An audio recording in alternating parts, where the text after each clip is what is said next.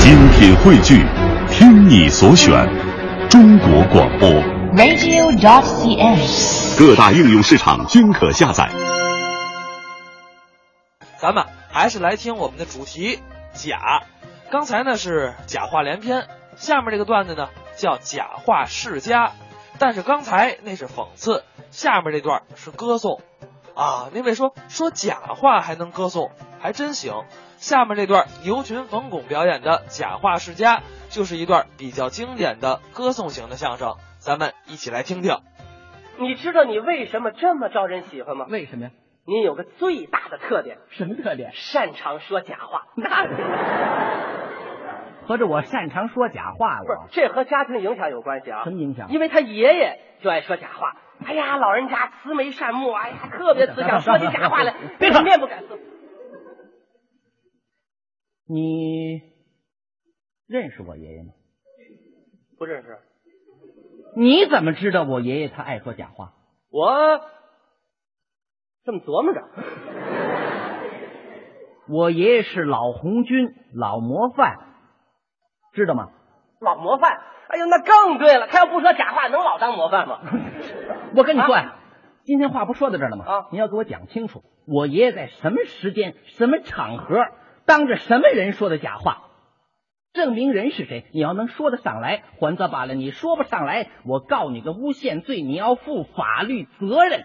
急了，急了，急了！我真不知道你不爱听这个。那那行了，咱哪说哪了，好不好？以后咱也不许他提他爷爷说假话这事儿，咱自当没有，好不好来？来甭介，甭介啊，你说话要负责任。我爷爷他怎么说假话了？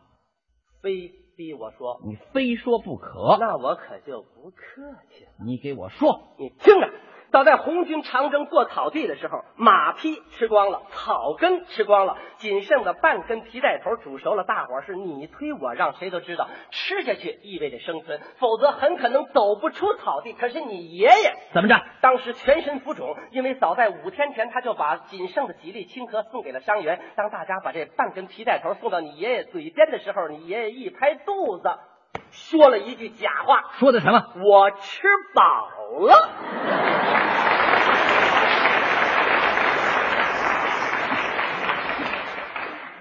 原来是说的这个呀”请问你爷爷这算不算说假话呀？ 这不算是说假话，这叫说实话。也不说实话，那这叫这叫说瞎话。 不是，虽然我爷爷说的是假话，但你不能说他是说假话，那为什么呀？我听着别扭。哦，你爷爷说了一句假话你就别扭，嗯那你爸爸这半辈子都说假话，你这不挺痛快吗？ 你这怎么说话呢？你这是？那你这人怎么听不出好赖话？我这夸你爸爸你。这是夸我吗？合着我爸爸这半辈子半辈子都说假话，这是这是他工作性质所决定的。什么性质？啊你爸爸早在解放前就是我党的地下工作者，对不对？呃，那那倒是，常年战斗在敌人心脏，跟敌人打交道，不说假话行吗？说实话，打入敌人内部，先自我介绍，先生们，小姐们，敌人们， 我是打入你们内部的。我的任务就是骗取诸位的信任，掌握你们的情况，随时向我们那边做报告。其实我呀，就是为了最后把你们一网打尽，能活捉的活捉，不能活捉的干掉。你们要放心的，就让我在这干着。时间长了，你们就知道了。我这个人脾气直，有什么说什么，心里存不住话。将来我们那边什么情报，我跟你们也少说不了。啊，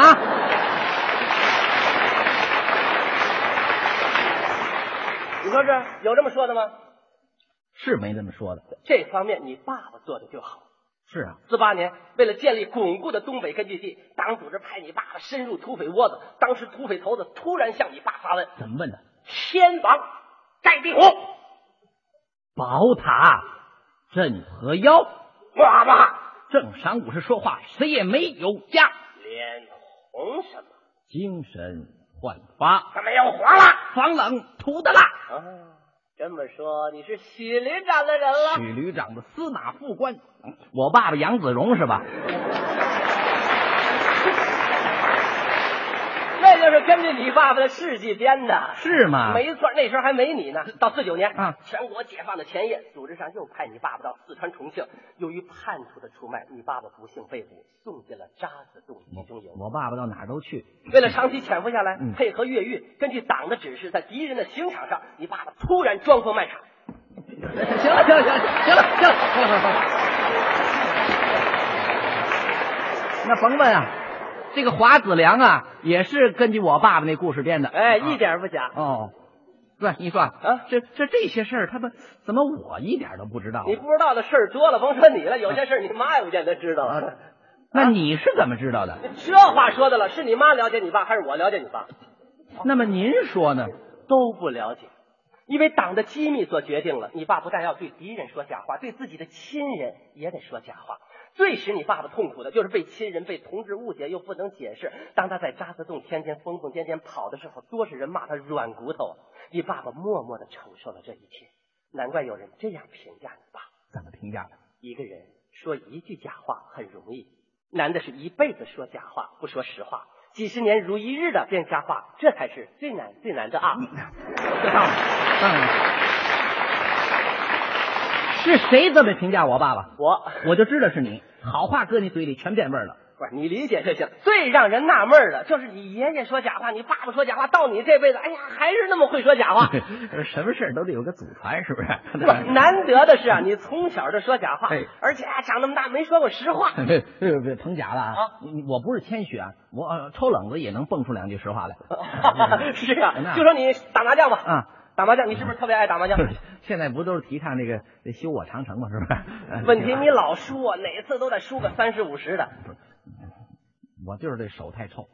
啊，这最可乐的，去年冬天，嗯，你把钱输光了，嗯把衣裳也输光了，就穿一个小、呃裤头，迎着小西北风，打着把式就回回了家了。等等等会儿，等会儿，我说我说我说牛啊同志，啊，关于这件事情，您有在这儿传达的义务吗？你大伙儿爱听啊，没人爱听的。你你看就不不信，这大伙儿嗯大伙儿爱听不爱听？不爱听爱听鼓掌。哎，这就叫群众的呼声。感觉这群众啊，他也有站错队的时候。那天你光光溜溜一进家门，你爱人还在屋里叉着腰，气得鼓鼓的，用手一拍桌子，啪！你死哪儿去了？是不是又去赌博去了？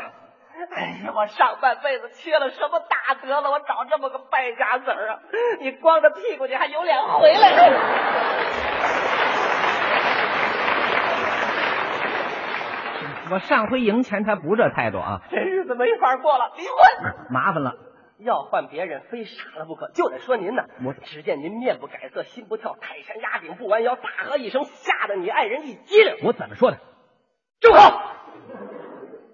绝不允许你污蔑我们搞改革。对，先给他来个下马威，后边的词儿咱再编。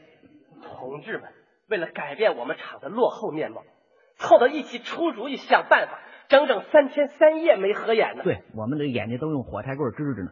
冬天的夜晚，寒风刺骨，我们围坐在房顶上，都冻成什么样了？就是，多感人呐、至于为什么上房顶开会，那您甭管。张师傅那是我的老师啊，嗯从我一进厂他就带着我，师徒如父子。可我这么一看，这么冷的天儿，他只穿了一件背心儿啊！我把大衣脱下来给他暖暖身子。 是，他这么编，他不是感人吗？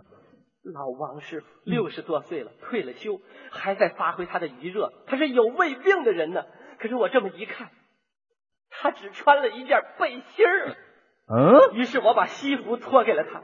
小赵是个刚进厂的学徒工，还是个孩子。可我这么一看，怎么样？他也穿了一件背心儿。他们这开背心儿展销会呢，这是。我把衬衣、衬裤都脱给了他。李大姐已经是两个孩子的妈妈，嗯，她的大儿子就要考高中了，可今天晚上也赶来了。我这么一看，怎么样？他也穿了一件背心儿。我们这李大姐这个意识还够开放的啊！我一想暖人先暖脚，我就把鞋脱了下来，套在他的鞋上，多一层是一层。小杨子负责记录，手都冻僵了。我把袜子脱下来，干嘛？让他当手套。这都是我应该做的。天再冷，地再寒，为人民服务心里甜。只要同志们不挨冻，我宁愿天天光着腚。这就是一种奉献精神。我冻成这样，我都能容忍。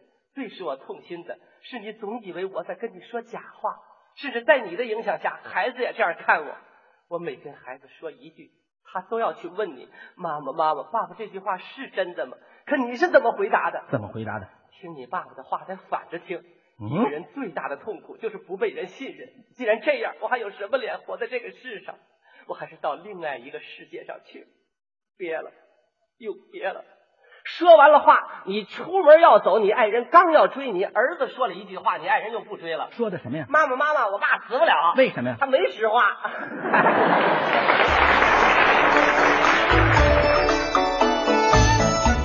刚才是牛群、冯巩表演的《假话世家》，这也是他们二位啊合作众多的相声作品当中比较少播的一段儿。